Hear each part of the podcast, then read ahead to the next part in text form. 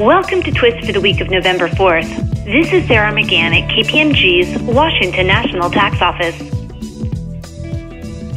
In a pair of letter rulings, the Illinois Department of Revenue recently addressed how receipts from advisory services performed for investment funds should be sourced.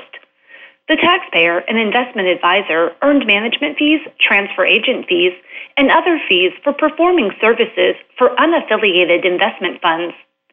Under Illinois law, receipts from sales of services are sourced using a tiered waterfall methodology in which gross receipts from the performance of services may only be attributed to a state where that corporation has a fixed place of business. The department first noted that because the investment funds did not own any physical assets, nor have any employees, they had no fixed place of business.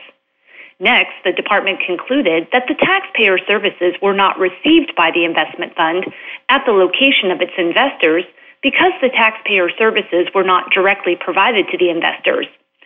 In the department's view, because a majority of the taxpayer services were not directly provided to investors, the receipts should be sourced based on either the ordering or billing address of the investment funds. The investment funds did not have an ordering office, and therefore the department concluded that the investment advisory receipts should be deemed to be received at the office of the customer, here the fund, to which the services were billed. For more information on these rulings, please contact Brad Wilhelmsen at 312 665 2076.